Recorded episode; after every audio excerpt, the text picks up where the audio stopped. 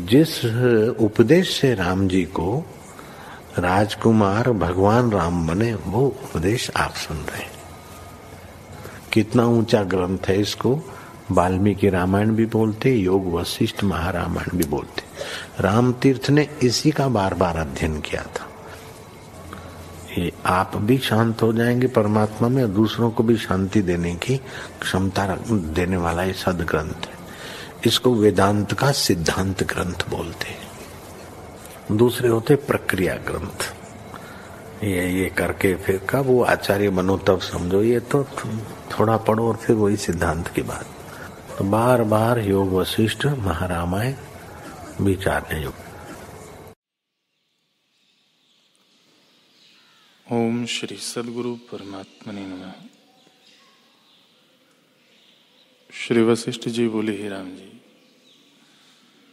जब संतों के संग और आत्मज्ञान से विचार उपजता है, तब संसार बंधन से छूटता है, अन्यथा नहीं छूटता।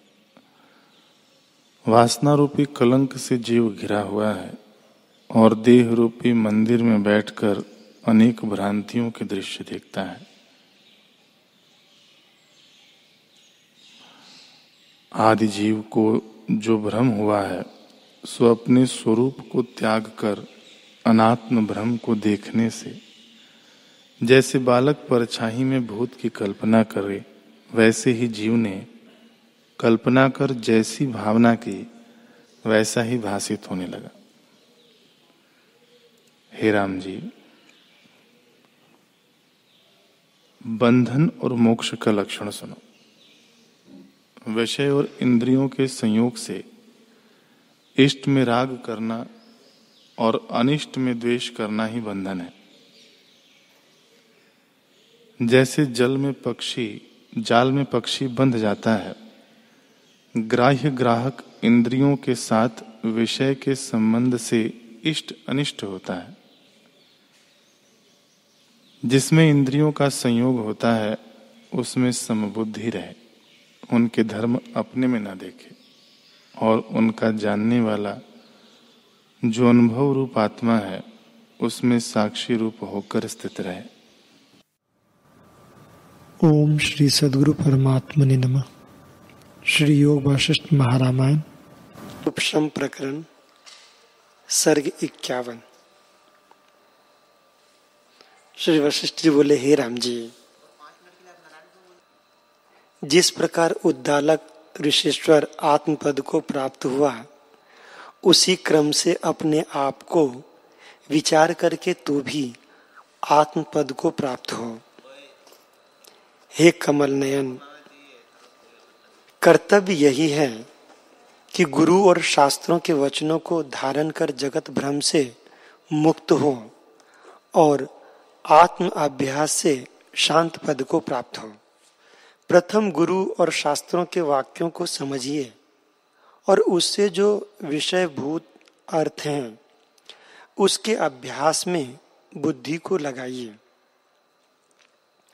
इस प्रकार जब दृढ़ता हो, तब परम पद की प्राप्ति हो, अथवा बुद्धि के एक तीक्ष्ण अभ्यास हो और कलंक कल्पना से रहित ऐसा बोध हो तो साधन आदि सामग्री से रहित हो, अथवा वैराग आदि सामग्री से रहित हो तो भी अविनाशी पद को प्राप्त हों। राम जी ने पूछा, हे भूत भविष्य के ईश्वर, एक ज्ञानवान पुरुष तो समाधि में स्थित होता है और फिर जगत व्यवहार में विचरता है और एक समाधि में स्थित है। जगत का व्यवहार नहीं करता, इन दोनों में श्रेष्ठ कौन है?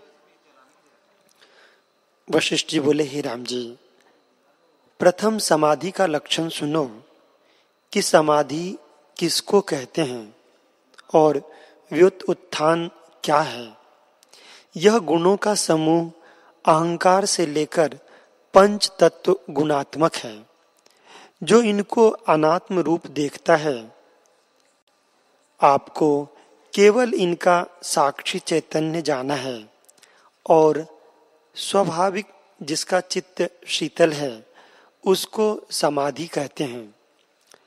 जो मैत्री, करुणा, अमान्यता आदि गुणों में स्थित हुआ है और जिसका मन आत्म विषय से शांति को प्राप्त होता है, उसको समाधि कहते हैं।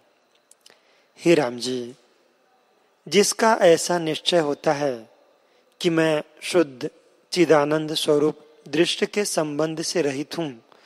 वह चाहे वन में रहे अथवा गृह में रहे, दोनों स्थान उसको तुल्य हैं और वे दोनों पुरुष तुल्य हैं।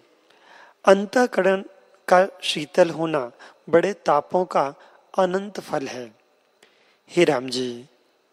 जो इंद्रियों का शमन करके बैठा है और मन से जगत के पदार्थों की चिंतना करता है, उसकी समाधि मिथ्या है। वह उन्मत्त की नाई नृत्य करता है और जिसके मन में कोई वासना नहीं और व्यवहार करता है, उसको बुद्धिमानों की समाधि के तुल्य जानो।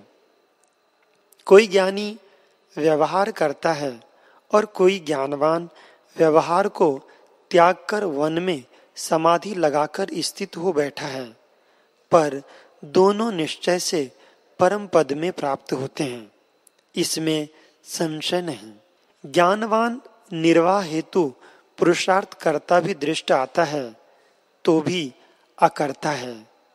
और अज्ञानी जो करता भी नहीं, परंतु वासना से कर्तव्य भाव को प्राप्त होता है। जैसे कोई पुरुष कथा सुनने बैठा हो और उसका मन किसी और ठोर निकल गया हो तो भी सुनता भी नहीं सुनता। तैसे ही ज्ञानवान का चित्त आत्मपद की ओर लगा है। इससे वह करता भी नहीं, करता, क्योंकि उसको कर्तृत्व का अभिमान नहीं होता। धन, वासना सहित अज्ञानी सब इंद्रियों को स्थित करके सो गया हो तो उसको स्वप्न आवे और पर्वत से गड्ढे में आपको गिरा देखता है और कष्टवान होता है। इससे जहाँ वासना है, वहाँ क्षोभ भी है और जहाँ कुछ वासना नहीं, वहाँ शांति है। हे राम जी, जिसमें कर्तृत्व का अभिमान नहीं और निश्चय से आपको अकर्ता जानता है। उसको केवली भाव से समाधि में स्थित जानो। और जिसमें कर्तृत्व का, कर्तृत्व अभिमान है और समाधि में बैठा है तो भी उसको व्यतुत्थान जानो। ही राम जी, चित्त के चलाने का कारण स्मृति है।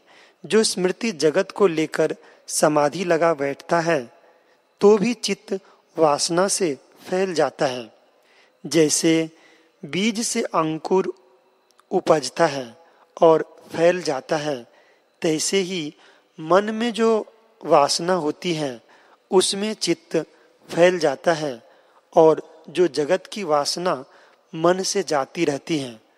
अर्थात जगत का सतत भाव निवृत्त हो जाता है, तब चित्त अचल हो जाता है।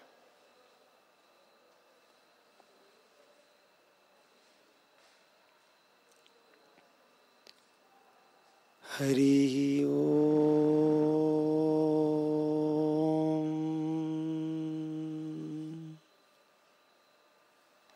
हरि ओ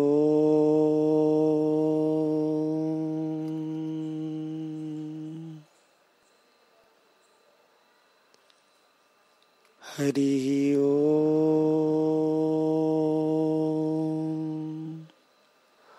ॐ सहनावतु सहनो भुनक्तु सहवीर्यं करवावहे, तेजस्विनावधीतमस्तु मा विदुषावहे।